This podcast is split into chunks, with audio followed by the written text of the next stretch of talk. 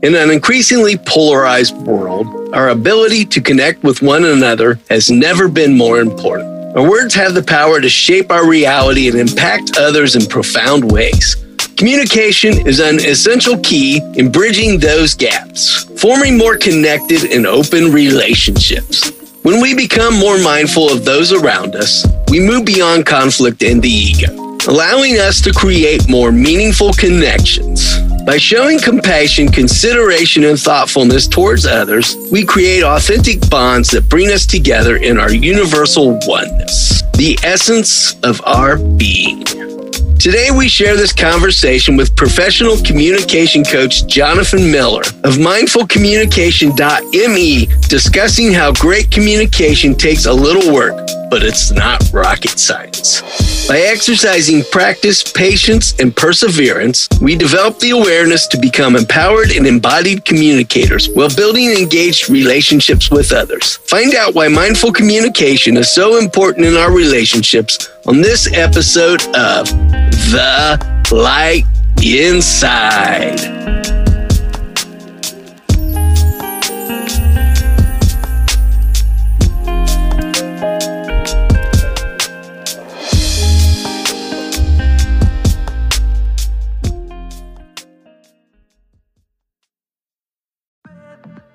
Have you heard of Sakara Metabolism Super Powder? Because our friends at Sakara are providing life changing nutrition, allowing you to nourish your body exactly the way you want. Here's the science behind why metabolic super powder is such an important part of maintaining your sustainable health. Many of us may not know the important role our metabolism plays and why maintaining a healthy balance is so important. Metabolism is the multi step chemical process allowing our bodies to convert food into sustainable energy. In short, it creates the fuel that drives our bodies.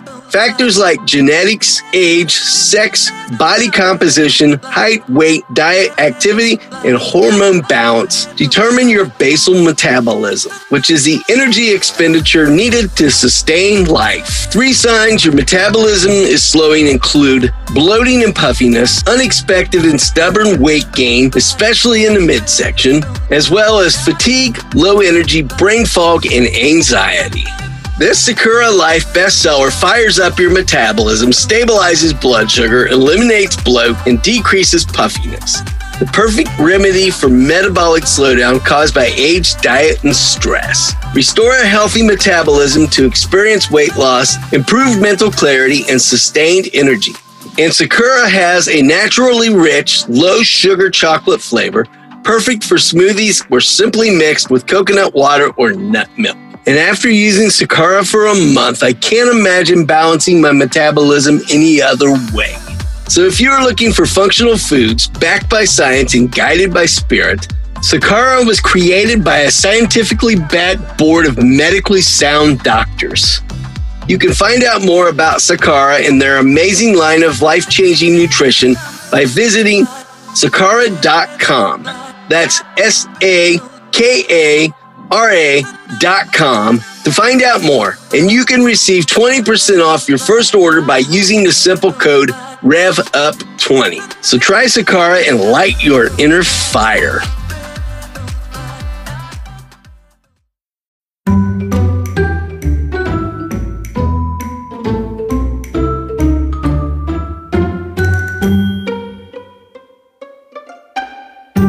Us for this powerful and thought provoking discussion is Jonathan Miller of Mindful Communications. Hello, Jonathan, and thank you for joining us. Hello. Great. There you are. hey, how are you doing? Thought I was a ghost. Yeah, yeah. I thought maybe you were ghosting me a little bit. Yeah, that's today. right. so I'm excited for this. This is going to be a fun conversation, and I'm interested in jumping into this. What are you most excited about? I am interested in looking at, first and foremost, that level of how we communicate with each other. I want to frame that a little bit for our audience. I like looking at that angle of how our world and our surroundings are becoming increasingly polarized. Hmm. So you want to look at that angle. And then also, I want to positively upload it with looking at the angles of connecting and communicating effectively first Oh, yeah. and then rolling in. I prefer with the conversation as we dance around with that, then to roll into that angle of, but when we encounter conflict. Awesome. I mean, you said you were excited. So I'm like, oh, I want to be excited. What are you excited about? I want to know. This is cool. This is great. I'm excited about framing first that angle of positive communication and then look at that necessity of addressing conflict and communicating through conflict and dealing with conflict when we meet those. Yeah, you know, I I am always fascinated with all levels of communication and the more I get into podcasting, the more I get into coaching, the further I go down my journey with that, I look at all of those various levels. How does that stack up? Not just effective communication, but looking even deeper at the psychology of it, looking at the angles of how body language interacts with that, looking at the angles of, as we're approaching today, how to approach effectively communicating, effectively dealing with differences in communication, and then ultimately looking at that angle so often that I think is missed in that equation is the act of global listening. Mm-hmm. Mm-hmm. and the role that plays in communication. I can tell you're a coach. Global listening. That's a very coach term. Yeah. Mm-hmm. yeah. To me, it's we have to break things down to their essence in order to become the most effective at it. You know, listening is one thing, but are you actively listening? Are you listening with empathy? Are you listening to learn? Are you listening to respond?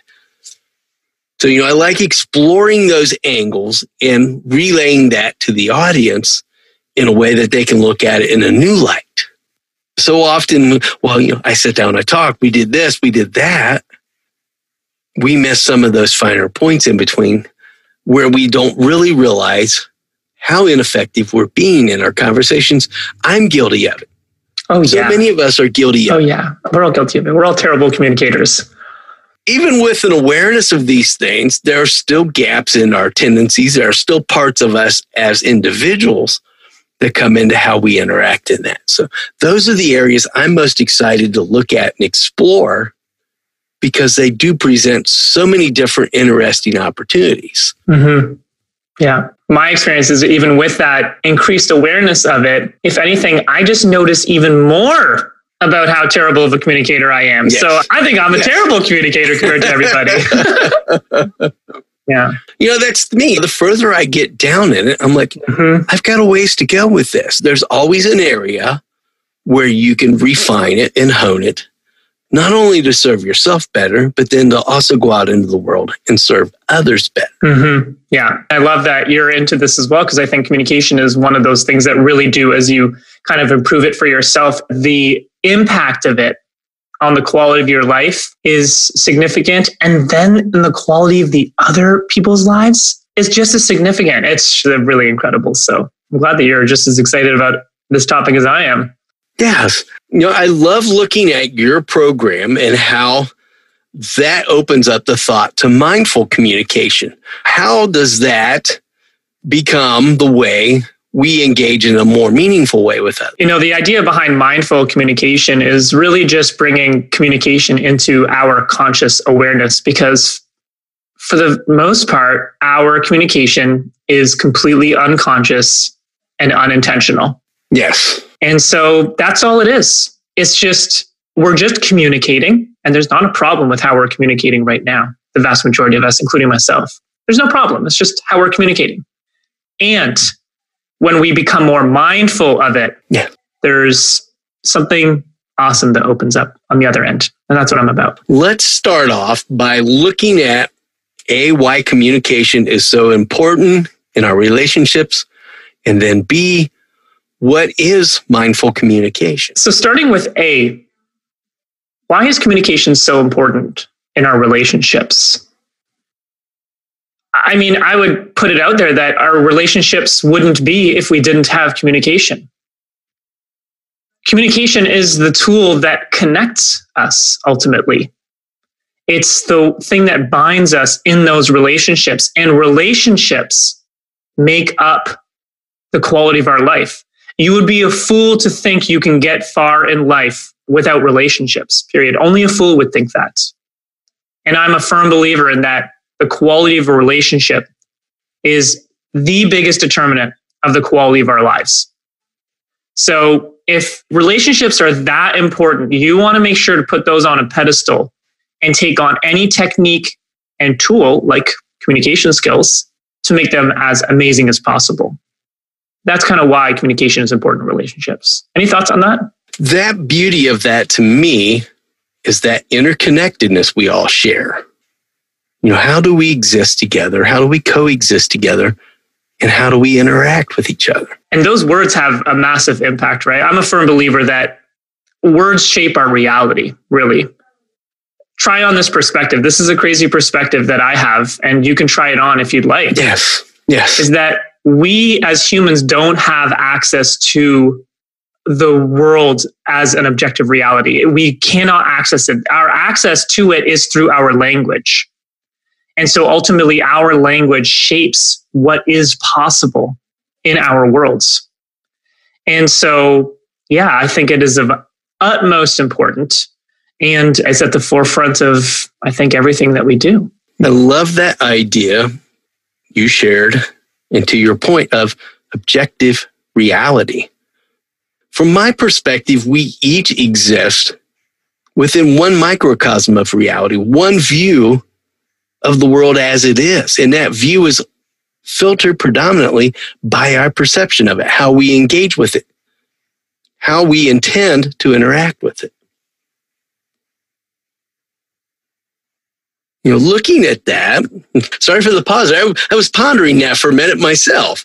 You know, looking at that, how do we, in our interactions, hold space for others to allow their reality to connect?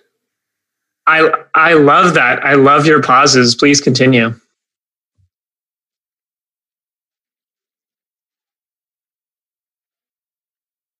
If I had a short answer for you, I think the world would be a much less turbulent place. Mm.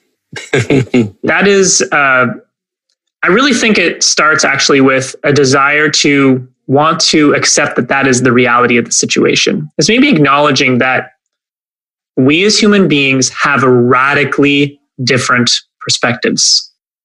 That's just what's so. And just acknowledging that helps already put us in a spot where we can acknowledge that I do not have the truth with a capital T. That is a concept that none of us can access. We have our truths. And most conflicts, which we're going to talk a lot about, are just simply two truths colliding. Yes. And reconciling with those two. Mm, that, that's such a powerful thought for me today that it's merely acting from our truth. You know, to me, that speaks to acting from the ego. What role do you feel the ego plays in that process of effectively communicating and effectively connecting with others? The ego likes to play a game. You've probably played this game before. I know I have. It's called Who's Right. you ever played that game before? I think I've been involved with that one a time or two. Yes. yeah. Yeah. It's a game where everybody loses. Yes. Nobody wins in that game. It's, it's a terrible yeah. game to play sometimes. it's a terrible game to play.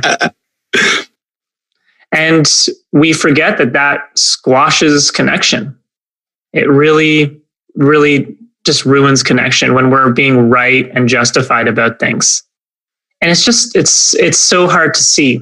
It's a lifelong practice. It's something that I've been practicing for a very long time. And I'm still, I get caught in that trap so, so often. Just forgetting that I have my perspective. And it comes in the most nuanced, small ways. I know that you're a coach as well. I'm a coach and and even still I can see those judgments flipping by my head when I hear a client come up with an idea that I think is absolutely terrible. But you know, in their reality it makes perfect sense and there's a lot of times where I'm wrong. And remembering that is truly a remarkable skill and I think ultimately in the pursuit of mastery of that, which is what I'm really interested in, on the other end of that is a deep, hmm. deep sense of peace. I love speaking to that point, as you mentioned, of perspective. What do you feel when you enter into conversation or a connection with someone else? What are kind of our setup points we need to consider to allow for that best connection to happen? It's funny you ask that. I've been thinking a lot about this idea of a perspective and what it takes to really get someone else's perspective. One thing that's been coming up for me in the last couple months is I've been really doing some deep looking into my racial biases. So, you know, I'm a white man. Yes. And yes. I've spent my entire life completely ignoring this issue. Just it just hasn't come up in my life. It's not like I was actively ignoring it. Um, spending my time collapsing anti-racism with non-racism because I thought, well, I'm not racist, so I'm not part of the problem. This is not my issue. And naturally, of course, when I actually did the looking, when I looked at my own biases, there they were, my biases at play. And yeah, it turns out that I am racist, as most white people are. I'd say all, but we'll, we'll just say most. Maybe I'm wrong. And the thing is, is that I, I, really the biggest lessons came from a book that I read, which I'd recommend to all of our listeners. You know, regardless of the color of your skin, it's called "Me and White Supremacy" by Layla Saad. And in the book, she does a fantastic job. It's 28 chapters. It's a 28 day kind of challenge. You read a chapter a day, two or three pages a chapter, and in each chapter, she goes over a what I would call a distinction. She distinguishes like a point of view in the world. Yes. She distinguishes well, what is a white supremacist system? It's a very loaded term, white supremacy. I think about, you know, hatred and that kind of stuff. Yes, but yes. there's another way to look at it. She outlines what is white exceptionalism, white fragility, allyship, color blindness, these terms that hmm. I've never heard. Yes, yes, most of us. And as I dug into this book, I was very confronted. Because here is this woman who has lived a very different existence to me. Very different, where she has been harmed and oppressed because of the color of her skin. I have not experienced that. I have very different experiences in life. I have experiences that I am my own creator, that if I take full responsibility of my life, amazing things are going to happen for me, that I refuse to be the victim. And yet here we have this wonderful woman, and she's saying that there's a community of people out there hmm. that are being oppressed by a system that I can't see. Yes. And I'm upholding that system because I'm benefiting from it. And so going back to our perspectives, what she is doing here is she is presenting a perspective. She's inviting me and she's saying, Hey, Jonathan, I want you to try on this perspective. Try this on. I want you to imagine that there is a system out there. There is a system. It oppresses, it's harmful to people of color, it's harmful to Black people, Indigenous people. And when we try to talk to white people about it, they get defensive about it. They say, oh no, I'm not racist, and da da da, the usual things. That's her perspective. Now, that clashes with my perspective. So I'm confronted by it. And what I learned through this process is what does it take to try on someone's perspective? Mm. And this is what I got is that in order to try it on, what you want to do, and this is what I'm going to encourage all of our listeners to do at any time where someone's really confronting you perspective, is really try on the perspective hold their perspective as if it's true, even just for a second. Imagine that their world and their reality is true for a minute. Try it on like you're trying on a pair of shoes at the store. You know, you've been shoe shopping before, you go to the mall, there's that shoe store you love. You walk in there, they got all the shoes on the on the wall there. You, you kind of know which one you want. So you're kind of scouring about and boom, there's the one. You knew it. It was right there. You grab that shoe, you go to the clerk, tell them your size, they run to the back. You maybe look around, you're like, no, not that shoe. I, I think I got the shoe here. They bring out the box, it's got the size for your foot. You take out the shoe, and then you put it on. You put on the shoe. And you give it a little test drive, right? You do a little walk around the store, you check it out in that the mirror that they only have at shoe stores. And then there's a moment where you make a decision. You either put the shoe back in the box or you can literally walk out of the store with some new shoes on. And that's how it works with a perspective. hold the perspective to be true. Take the possibility that this person you have a different perspective with, try on that perspective, hold it as if it's true, then make a decision. If it doesn't work for you, it's just a perspective. It's not the truth. It's not the objective reality. It's just a perspective. Give it back to them. That's totally fine. You're allowed to do that. But there, you got to actually try it on, really try it on to be able to really actually give an educated, like, no, I tried this on. It doesn't match with my views. I tried to fit it in. It doesn't make sense. And I'm really content with my views. Here's your thing back. What are your thoughts on that? I love looking at that idea of implicit bias. You know, it's that preconceived truth that we're speaking of again. To me, you know, we're pointing out the fact that we're changing our frame of reference in becoming more open and empathetic. We're searching for meaning and context and looking to find understanding. To me, that's crucial. It's crucial not only in dealing with issues of race, issue of conflict, communication in the workplace, but just as how we interact and communicate in order to connect as human beings. Hmm. You know what I mean? That's that's powerful. How do I truly relate? That is a really pr- profound thing. It, it just really got me. That is that is it. That is how you relate. Is actually by taking on someone's perspective, and that's the only way. Yeah, definitely, definitely. Until that proverbial shoe is actually on the other foot or has the perspective of how does this thing feel? By relating it back to that shoe shopping experience. How does it feel to have these shoes on my feet, to walk around in it, to experience it, to actually step into that zone? To me, that was a great illustration of that. How do I step into presence with this and become the being and being one with it. Hmm. You know, what comes up for me is this idea.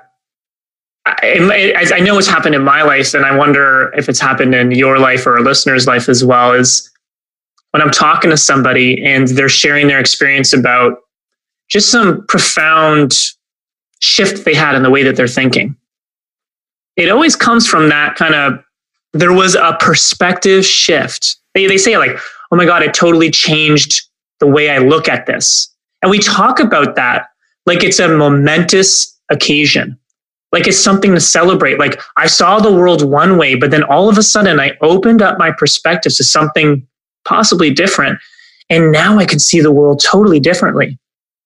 And you know what's really magical about it? It's that you don't lose the other perspective. Yes. You only gain a perspective. There's no loss to you. You only have increased empathy and understanding. And as you so eloquently put, an ability to be truly in relation with another human. You know, we look at that from that same old adage of the glass half full, the glass half empty. In that view, we're only adding water to our cup. Mm. We're only adding water to our cup. How does this increase me? How does this increase the other? And, and talking about kind of the human experience, I mean, like this is like what it's about, right? This is what that has really separates us from all other animals. I mean, we have this language, these complex thoughts that we get to express with one another. I just think that it's remarkable. And why make waste of that by not yes. at least trying on other perspectives, trying to see those. So, uh, yeah, this is uh, some cool stuff. So, looking at that angle, we all strive to effectively communicate. What are some of our greatest tools we can acquire that strengthen that interaction? I do have some go to favorites. I'm going to share those because they're my favorites. And we're really taking it from the effective communication standpoint, right? Like what fantastic. What what am I doing right now that maybe I can not that my communication is broken or damaged in any way, but maybe there's just something missing. And it's like I add it in. It'll make a huge difference. And one thing that we've been doing that I love in this conversation is how much we've been slowing down. Yes. it's nice. That's really cool. But that's not always going to be the appropriate way to have a conversation. This is obviously a tone that we've set, um, and it works really well for this context.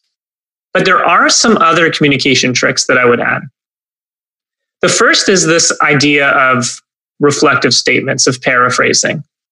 That is by far, in my opinion, the single most powerful communication technique there is is just repeating back what you hear other people say.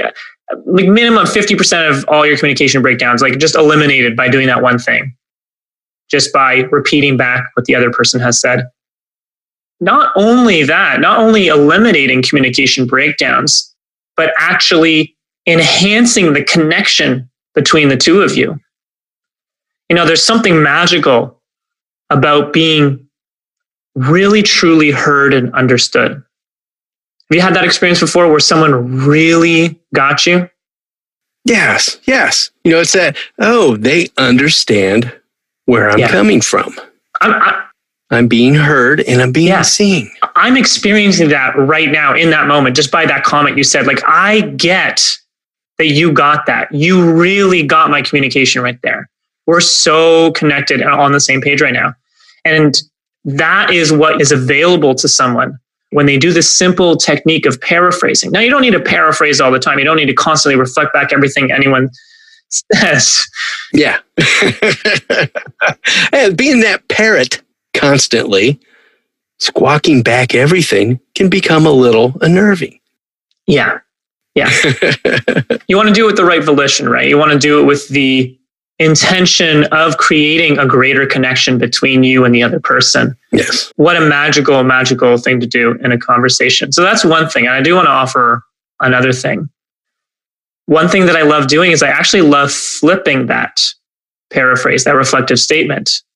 And what I actually love to do is I ask people to repeat back what they heard me say. That is just like like I can't even tell you how many disasters have been avoided. Really useful for when you're giving instructions. If you ever feel any sort of agitation, maybe you don't think that they're listening to you, that's a very powerful question to ask. Just be like, you know, you can say something like, I just want to make sure we're on the same page. I want to make sure that you're crystal clear. I want to make sure that I am being clear. I want to make sure that, you know, this goes as smoothly as possible. Let's just slow down a second, but I want to be clear. What did you hear me say? What did you get from what I said? How did that land with you? Any of those things. I'm just making these up on the spot. It doesn't matter how you ask it, but it's clear that my volition is not to make you wrong, not to prove that I'm better, and it's not to fix what you're saying. It's just let's make sure that we are actually communicating in the same way. Because communication is not ones and zero, that's communications. Communication is I'm going to make a bunch of sounds with my mouth and my vocal cord and my tongue. and it's going to create these weird sounds and it's going to enter your eardrum and go into your brain. And your brain is going to apply meaning to those sounds. Hmm. And you might misinterpret those sounds or you might have different meaning for those sounds than I do. So that request, a very powerful request, is a great way to make sure that you're staying connected. I love taking that moment to hold space again. I'm taking that second to acknowledge that A, you're hearing me, and then B, giving you the chance to say, I hear you, I see you, I understand you. Slowing that down because so often we're in a hurry to rush to judgment. We're hurry to get to a point. We're hurry to get an answer back to you without taking the time to pause and think, am I connecting in a way that's going to be meaningful again? To that point, I love that point that am I taking the time to acknowledge you and find meaning? One of the most powerful communicators I know, he's just so thoughtful in the way that he communicates and he's so slow and intentional and deliberate and has no problem sitting with pauses and silences. And in a normal situation, you might think that someone like that doesn't get to say what they want to say, but wow, he is so powerful. And when he does speak, everyone stops talking. Everyone is listening because you know what he's saying is important and valuable. I thought I'd contribute that. I don't know why I thought of that.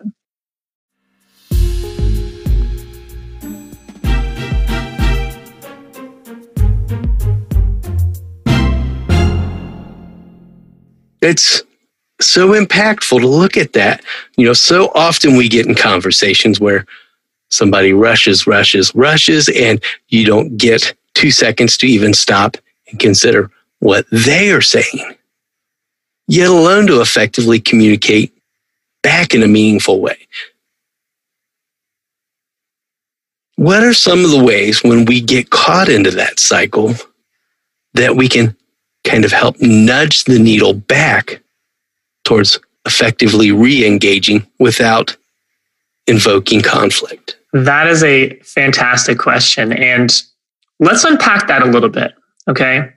And let's come up with a scenario because yeah. this is the thing, yeah. you know, I talk about communication and conflict, and people want to know, well, how do you deal with this kind of scenario and that kind of scenario? And one of the things I love about communication and conflict is it's just it is so highly dynamic and interactive in real time and there's just no way to possibly predict what's going to happen or have these like even general rules although i have them are not very useful because every situation is so complex and tailored and specific that kind of coming up with those steadfast rules don't always work just like the ones i gave you you can't always paraphrase. You can't always paraphrase requests. It just doesn't work. Yes. It doesn't yes. work for all conflicts. It doesn't work for all negotiations. It doesn't work for all fun conversations. Like it just it is completely dynamic. So we're talking about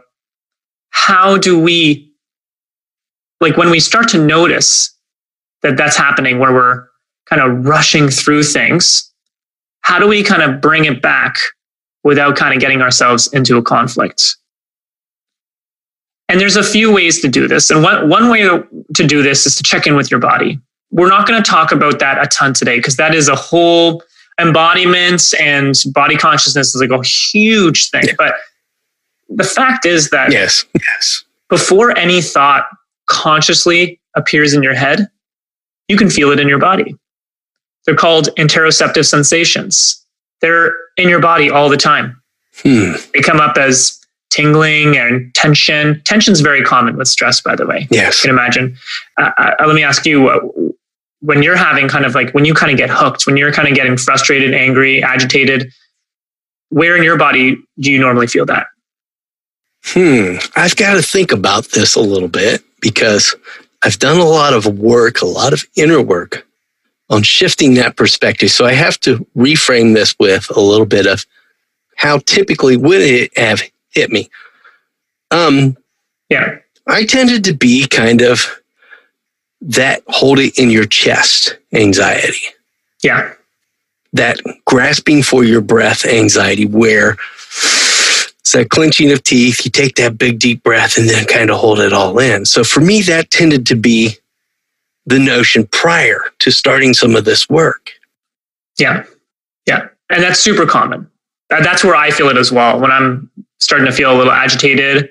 And despite all the work that I've done, you know, I'm still still get agitated, and definitely feel that in my chest and also my jaw, like my jaw tightens, right? And other people experience it in their neck, their shoulders, their lower back. Hmm. They feel heat in their face, all sorts of sensations in your body. But at the end of the day, we know what it is: is we're we're feeling anxious, we're feeling agitated in some way, shape, or form.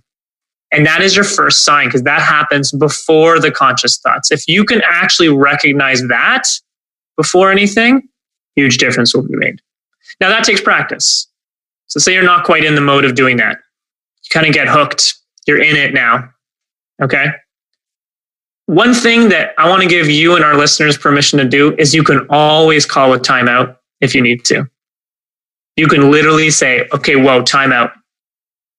You can say anything you want after that. You can say, listen, I'm feeling really agitated. I'm going to say things I'm going to regret. Or this conversation is not working for me. I'm feeling clouded with my thoughts and I want to make sure that I'm really listening to you. And I know I'm just like not doing that and you don't deserve that from me or whatever it is that you want to say. But you can call that time out and take a break if you need to. Tell them, like, I need a 20 minute break and we can come back to this, or I need two hours. I need to think about this. I know you want to talk about this right now, but it's not going to work. I'm not communicating well with you, and this is just not going to happen for us right now. Just create that. Make sure you create the follow up so they know you're coming back. You're always allowed to do that in a conversation. Okay. So that's so first thing is the body. Next thing is call that time out. All right. I was thinking of a third one and it's slipping my mind. So we're just going to stick to two great tips for today. Two great tips. That's it. Two great tips gets us on the right path. Sometimes there's beauty in that simplicity. Let's start with those two immediate tips and not make it any bigger than it has to be. You know, I love mentioning and looking at that holding on to tension because so often we get that anxious tendency. You know, we're balling up our hands and we're clenching, holding on to that anxiety and frustration. And it translates back to that old saying of not holding on to hot coals because clenching onto those hot coals is eventually going to burn you before it burns the other. Yeah, love that. I love looking at that idea and taking that time to kind of release some of that tension and let those calls go before you speak from a different mind frame, from a different perspective, from a more attuned idea of listening and absorbing. I love that idea because to me, that's taking that time to open the space, to open the door. And, you know, it's so interesting that you say, I love the use of the words open the door because it is a door that is not necessarily always open. It's, I, I almost, I almost had this visual when you open this door, there's like, it's like a pattern interrupt. Yes. Because normally it goes the same way every time. I know it did for pretty much my entire life, just an automatic reaction mode. Avoid conflict, explode in conflict, avoid conflict, explode in conflict. And now that there's this door that opens, wow, look at all these other alternatives I can do. Take a break, take a breath, ask them how they're feeling. A million other things you can do other than the default reactions. Yeah, so often we look at that door as a one way separator. We're closing that door in someone's face. For me to be more effective, we have to look at that door as that revolving door that we can all step into and all move together in an effective direction. I love the door analogy. It's it's great. It's it's on point. Love doors. Love doors. I just grabbed that one and ran with it. and to me, there again, I'm listening to your perspective of things and having that aha moment that hey, this makes sense to me. Hmm. And to that sense, I can relate that in another way that makes even greater sense and meaning to both of us.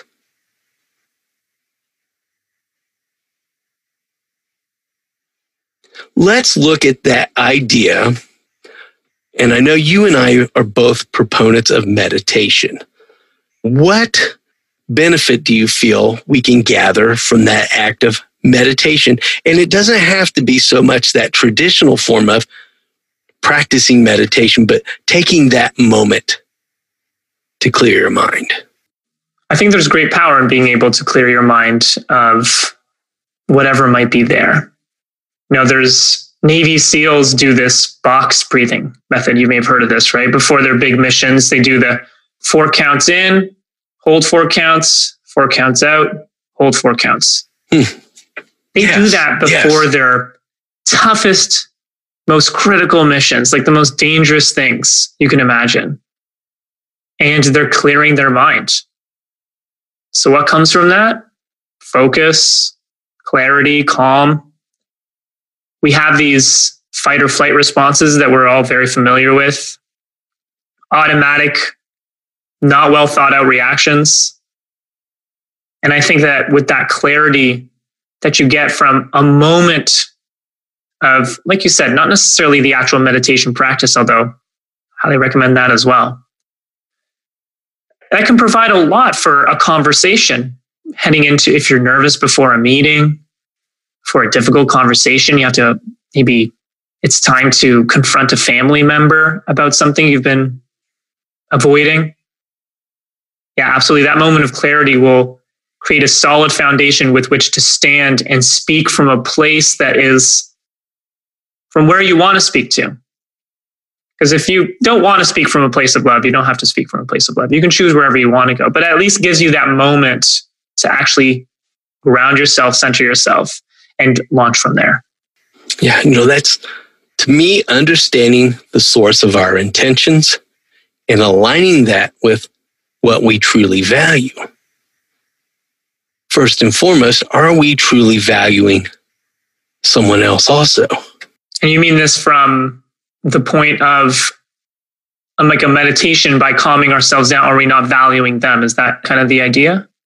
Yeah, you know, it's kind of the idea. We have to take that time to sit with a reaction and an interaction with someone to realize where do we connect and how does that create value for each of us? Mm. Where is the value then in the interaction from them? what comes up for me around this is there's so much intentionality behind that. And I think that's what's missing in the vast majority of my conversations. And I imagine everyone else is dealing with the same thing is that there's not that kind of intentionality and thought going into my conversations. For the most part, I'm just kind of barreling into them. Yes. Right. We're like that train running out of control yeah. down a hill, no brakes. And so, what happens and what is said, that's it, just tumbles out. And I love that the idea of taking that breath not only allows you to center yourself in a way that allows you to bring more attention to that conversation, and then there's this other level of, oh, you're actually doing them a service because you're bringing your best self to this conversation. That whole thing of doing them a service. We need to consider how are we being in service of each other? How does what we are communicating best serve us both, best serve a vision, best serve a goal or intention? You know, what comes up for me is this idea of something that I see a lot of my clients challenged with, and I think that this is a kind of a widespread thing, is this idea of aligning more closely with our values. Because when you say the word service, I immediately hear, oh, that's a value. That's a value that obviously you have. Um, and I think deep down, everyone has that. It may not be their you know, top three, top five, but yes. it's, it's important to everyone because it's connected to yes it's connected to so many other values we have belonging connection respect integrity peace these all, all, those are important things to everyone. Um, and yet it's just it's not at the forefront of our consciousness at least not mine all the time i mean I, I, do my best to really align all my actions throughout my days to to be in line with my values but you know i did coaching school and when the values module came up Yes. You know, I was in a yes. class with 14 people and I was the only one who had ever even thought of what is a value. And yeah. And just literally had never thought of it before. Like, you know, these are 40, 50 year old adults. And there's nothing wrong or bad about it. It's just, um, I think it's unfortunate. So often, you know, I feel the majority of us do get caught in that repetitive cycle of not taking a moment and saying, what is important to me? What do I place a greater emphasis on? How do I want to show up? Those are the bigger things we look at when we talk at what do I value? I was just talking about this quote yesterday, the Maya Angelou quote. of um, I'm going to botch it, but people won't remember what you said or what you did, but they're going to remember how they felt with you, right? I think you're really tapping into that when you're talking about that yes. intention about when yes. we're going into an interaction with someone. There again, that kind of comes back full circle to that idea of we're adding water to the glass. How am I filling up others and contributing to their greater good? And I think how does that relate then to, you know, I can see someone having this response like, okay, well, I can't always be taking care of others. I got to take care of myself. Yes, yes. We have to have those boundaries that operate from those values. What do I hold important also? So we don't kick into that people pleaser mode. Being of service and becoming that kind of doormat, so to speak, are a fine line. A very fine line. Are we being equally respected and appreciated? And my mind goes to, okay, well, what if we're not, right? Yes. That seems yes. to be so often the case. There we kind of breach that idea of that struggle for power, that struggle for understanding. How important do you feel humility and surrender is in the face of conflict versus being taken that extra mile or being taken into that area where we're not being valued. When it comes to conflicts, there are two responses that most of us are very familiar with. I know I am. I'll tell you my two favorite. My number one go to for sure is avoiding. Oh, I'm I'm a professional avoider. I call it like silence. Just yes. that's me. That's me in a nutshell. I'm still that's a deeply ingrained habit. So I'm practicing that to this day. And then on the flip side, if we're not avoiding, then we're exploding. So we got silence, we got violence. And that's kind of the two options that yes. I saw for my entire life. And I think the vast, I, you know, I see it around in our media and I see it around in just day to day life. And I think that that's kind of the two main reaction go tos that we see. Yes. You either avoid the conflict entirely or just duke it out. You know, just, oh, I'm just going to fight with my partner because then at least it helps us, like, you know, air out the dirty laundry. Those are the two options. I don't, that's not the only two options, though. Yes. Those are our fight or flight responses. Again, those are our stress reactions. Those are useful in some instances. It might be useful in an instance where there is a person in the street yelling and um, being erratic, and I'm feeling a little bit unsafe yeah, I'm going to avoid that conflict. I'm not going to approach that person. That's a very sound strategy. And then there's other instances where maybe I'm seeing an injustice and it's really important for me to address this and I have no relationship to this person and I don't think that I'm in danger. Yeah, I might take on this strategy of exploding. It might actually serve me quite well in terms of getting the result that I want to see. So they're not in any way illegitimate strategies there is a time and place to use them. However, I'm going to say the vast majority of the time, those instances that I listed, they're not happening in my life. In fact, most of the time, those are not happening. Most of the conflicts that I'm experiencing in my life are with the people in my life. They're with my partner, you know, my wife, they're with family, they're with my friends, they're with coworkers, they're with people I know, people I see on a pretty regular basis. I'm not having a lot of conflicts with strangers. These are people that I'm regularly interacting with. And when I go to those low cooperation responses, uh, I get those responses back and they're harmful. Now, there are other responses that actually involve more cooperation. We can collaborate with the person, we can accommodate them if need be you know, without resentment. We can find a compromise. Maybe it's not the ideal scenario, but maybe we can find something that works for both of us. Mm. Regardless, there are more thoughtful ways of encountering this conflict than our normal, normal, you know, fight or flight, silence or violence responses. And listen, you know, I was just having a chat with somebody sometimes you try to collaborate, you try to accommodate, you really do. Like, check in with yourself. Make sure that you really try to collaborate with them, okay? Because I also thought I would collaborate with people, and I wasn't really collaborating with them. I was just setting them up for failure so that I could blame them and then, uh, you know, explode and stuff like that. So if you really try collaborating and doesn't work, okay, maybe there's some other strategies you want to use, but there are other options, and um, it's worth exploring those ones first. So often we get caught in those conflicts. And it's a very action oriented conflict that even how we express it, the butting of the heads, the locking of the horns, the duking it out. You know, ultimately, we should strive toward turning that conflict into a better source of understanding. With that thought, when we're caught in one of those scenarios where we are in a constant cycle of dissonance, how do we approach those difficult connections, those difficult relationships in a way that helps us to come to a resolve? You know, there's this woman that she told me this amazing story about.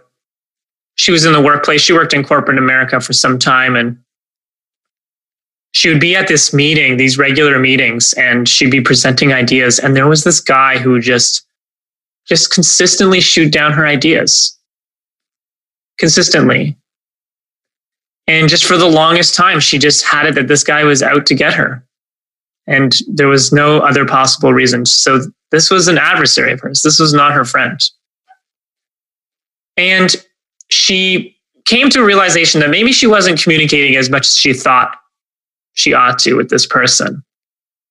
So one day, went up to his office, knocked on the door, said, Hey, can I come in and chat to you for a bit? He said, Sure she sat down and she said, Hey, listen, you know, I'm presenting these ideas at the meeting and I'm actually wondering, can I run them by you and get your feedback on them before I present them? And he totally lit up. He's like, Yeah, that would be great. I would love to do that. And she's like, Perfect. And off she went. Because turns out he didn't have a vendetta against her. Turned out he wasn't thinking of her as an adversary at all. She made that up. And at the next meeting, when she presented that idea, he was her biggest champion.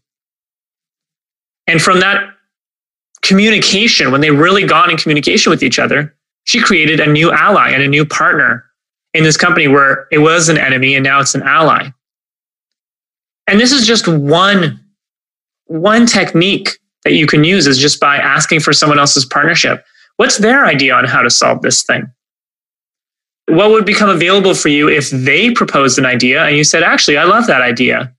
You know they're bought in, you're bought in, and you could create this whole new relationship with that person. So again, with these communication situations, you know, that context, this technique worked well. Another context where he didn't like her may not have worked as well. Maybe there was a more difficult conversation.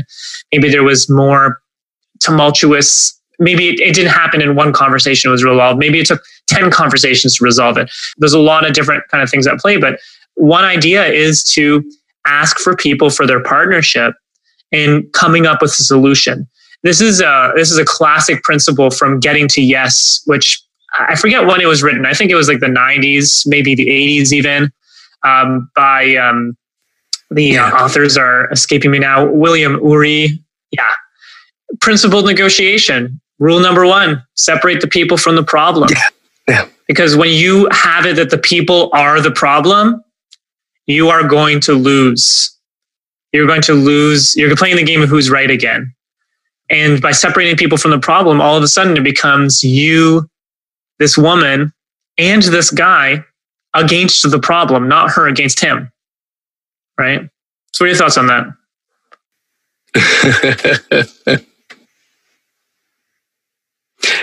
that old us against them becomes such a limiting conundrum looking at that angle, there are those circumstances where you've tried to extend that olive branch of peace. You've tried to ask and remain open. How can I help you? How can we come to a better understanding? In those cases where you do run into that situation where you're caught with the constant facilitator, the person that's constantly looking to shoot the hole in the boat, so to speak, and take everyone down with the ship. What do you suggest in those situations when you feel like all means of communication are breaking down? You know, I truly believe that anything, and I mean anything on earth can be resolved when people are in communication with each other, like actually in communication. And communication is two ways it's speaking and it's listening. That yes. second part, you know, I tend to forget quite a bit. and the thing is, is when we encounter people, this is actually to add on to the, the two tips that we had earlier. This is tip number three, and it's perfect for this scenario as well. At the end of the day, communication is a two way street. And if people are not cooperating, one lesson that I've learned that's brought a lot of peace into my life is coming to the realization that I cannot control people. It's just, I'm not going to hang my hat on changing their behavior or changing the way they are, the way that they're dressing or acting or speaking.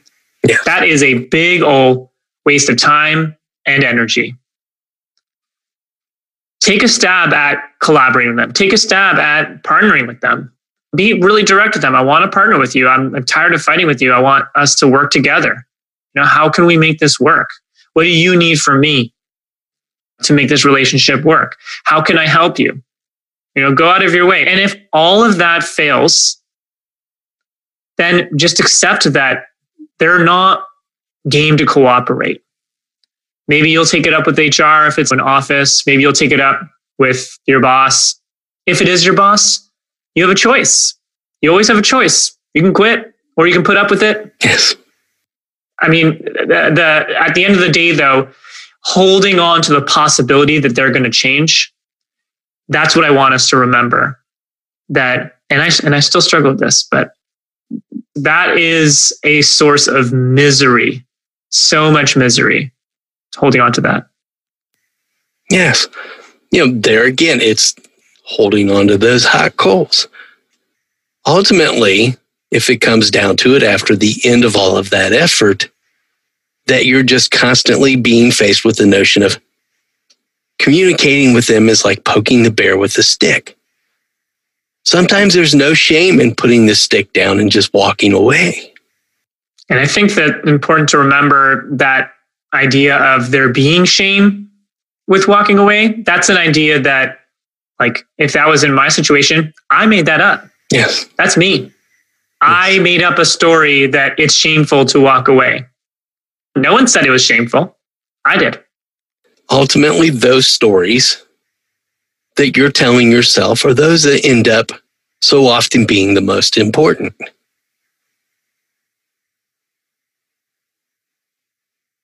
So, looking in light of dealing with conflict and effectively communicating. Is there anything today in our discussion that you feel we've left unsaid or that we want to touch upon before we wrap this up? One thing that I hope that our listeners are really taking away is that conflict doesn't need to be this scary, nebulous thing. It is very manageable. It is very manageable. Not something you have to cope with. It is something that one can really learn to embrace. And I really recommend that you do because I know that conflict has happened in your past. It's happened in mine. It's happened in everybody's. I'm willing to bet you're also facing some sort of conflict right now in your life. And I will put money on the fact that you are going to continue to face conflicts for the rest of your life. As long as you are in relationship with other people, there's going to be relational conflict. Now, we're not talking about internal conflict, systemic conflict. That's a whole other ball game. Just with other people, there's going to be conflict. It is actually an inevitability. And kind of like change, change is inevitability. And the more you resist change, the more misery is brought upon you, the more suffering is brought upon you. And it's the same with conflict. If you avoid it, if you resist it, it will bring about that misery. So I, I hope that's one major thing that I hope our listeners are going to take away is to really lean into that conflict. It's going to make a massive difference. And I'll share a story to maybe demonstrate how far I've come along. Yes. You know, I, I have a, a, a let's call it a difficult relationship with my sister. She occurs for me as someone who is really judgmental and really difficult to um, to handle in my life. And it could be because of our upbringings. We have a, a long history together. But ge- I mean, generally we get along pretty well, but there's just some times where we don't. Yes. And in the past, the situations were always the same. She's a very direct communicator. One thing I very much appreciate about her, she's very self expressed and she will not sugarcoat anything. I actually really do appreciate that about her. Unfortunately, those often come from places of judgment. And yes, it, like I said in the past, just too many more instances to count where she gets angry, says a bunch of things, and then I go on the defense. I argue back, I yell, I do whatever it is to have myself feel heard and understood, while she continues not to feel heard and understood. And we go back and forth, feeling not heard and understood until we stop talking, let it rest for a few days, and then go ahead and sweep it under the rug, pretend it didn't happen, although it's there. It's there. It, it, just, it stays in our bodies. It stays in the back of our minds because it's there. She came home. Uh, I was living with my mom at the time. Both my wife and I were living with my mom. Great, great way, by the way, to save rent. Live with your parents. Um, and uh, I had, I had, you know, a great great relationship with my mom, obviously a great relationship with my wife. And we were living in this wonderful household. We had all our routines down and just this full of love and cooperation. I found out my sister, after living in New Zealand for a couple of years, she was coming home for a visit. And I was going to be the first time I was going to see her in years. She's coming home for six weeks. And for six weeks, I had a new roommate. And as far as I remember, this new roommate does not have the same standards of living, standards of cleanliness, standards of pretty much anything that I have. This is problematic because I, you know, created this life where I, there was a lot of ease in my life, a lot of peace in my life. I really loved how things were going. And now there's this variable. So what was on my mind, let me tell you, I could not stop thinking about is, oh man, I got to make sure to talk to her as soon as she gets home so we can set up some ground rules. I think that will be great. You know, I'm a communicator. I'm going to be super clear about my boundaries and what that looks like perfect. This is perfect. She came home and um, I was just, I was out and about and I decided to give her a quick call just to make sure, hey, did you let out the dog? Yeah, I let out the dog. Okay, cool. Great. Yeah. Like, it's so funny that you're here. Oh my God, it's been so long. Um, cool. I'll be home in like a couple hours. By the way, um, I really want to talk to you about something's been on my mind. I want to talk to you about like setting some ground rules. I think that'll help us really live these next six weeks together really well. Okay, cool. We'll see you later. Click. I come home and there's my sister and we hug. It's nice and amicable. We're hanging out in the kitchen. And about 10 minutes goes by and, you know, we're just chit chatting about our days. And I'm like, hey, listen, it's been on my mind. I really want to talk to you about setting some ground rules. I think that'll really make a difference in having us like really enjoy these next six weeks together. And that was not what she wanted to hear she was actually really upset about the fact that when I called her on the phone, that's what I decided to bring up. and it makes sense. Again, in my reality, my truth, why wouldn't I bring that up? It was literally on my mind for like hmm.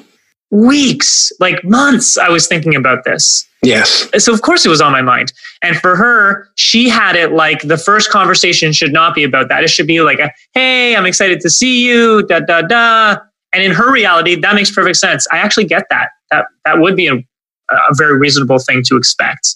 However, that's not what I said, and that really upset her. And she let me know.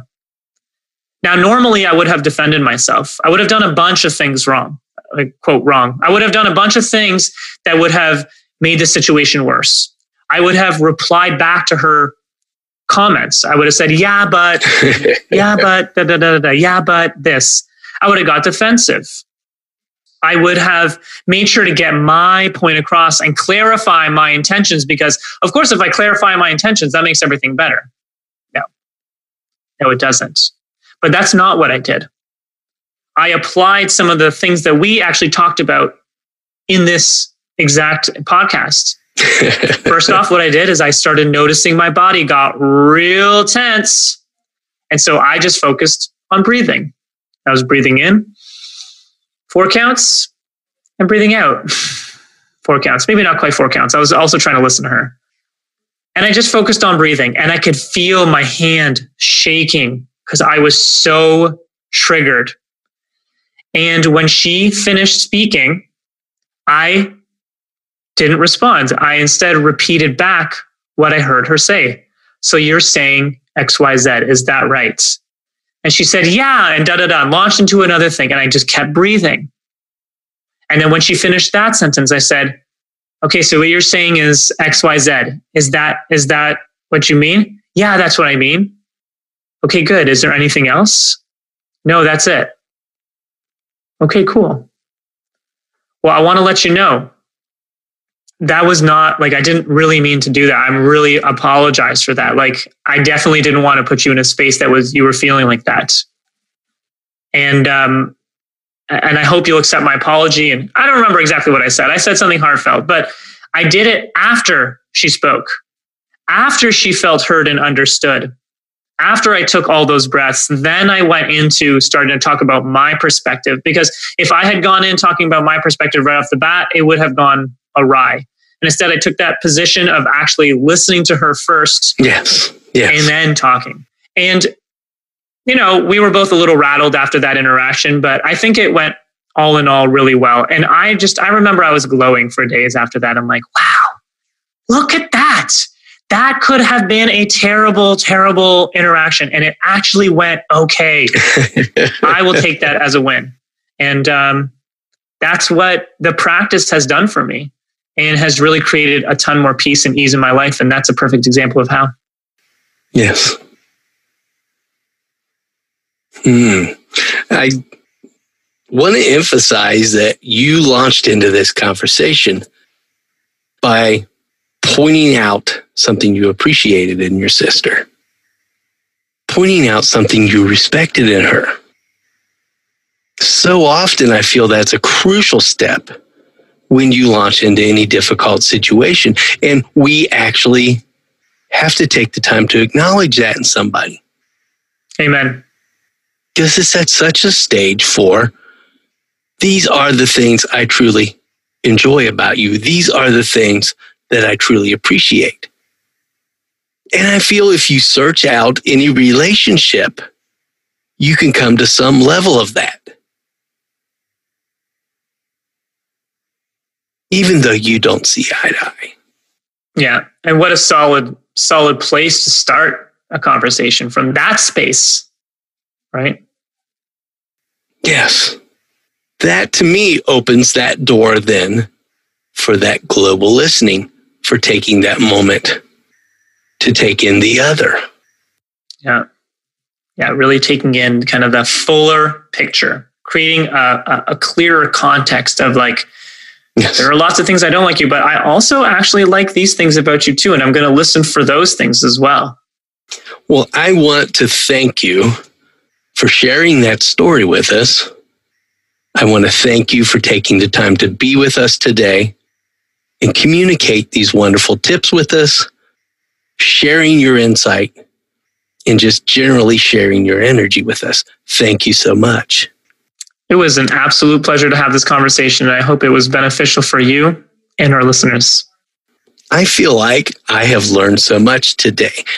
I would like to share the ability with our listeners to check out your program, Mindful Communication. Where can we go to continue this conversation with you? a great place to continue the conversation is on my podcast, actually. So when you're done listening yes. to this amazing podcast and you've listened to all the episodes, and only when you've listened to all the episodes, you can check out my podcast, the Mindful Communication Podcast, where I interview experts, thinkers, influencers all around the art and science of connection. Really great stuff on there. And you can also check out my website, mindfulcommunication.me. Jeff's going to put in the show notes. Yes. And there you can find two great resources. One is a four part video training series on how to resolve any and all conflicts. No kidding. And the second one is a resource called Tough Talks Made Easy. And it's a 50% and it's a, um, uh, a conflict assessment tool where you get 45 minutes with yours truly. And uh, we'll tackle a tough conversation that you've been avoiding so you can have it with confidence, with ease, find your own natural and powerful way to say it. You can use the promo code LIGHT50 for 50% off. So you can stop avoiding that tough conversation and find more peace in your life. Perspectives create pathways. Go out and check out that podcast for an additional perspective. Stop by the website and continue the conversation. Thank you again, Jonathan, so much for sharing your light with us today. This has truly been a great and enjoyable conversation. Let's do it again. Agreed. Thank you. I appreciate you so much, sir. Neurobiologist Bruce Lipton, author of The Biology of Belief, shared this very simple yet powerful quote.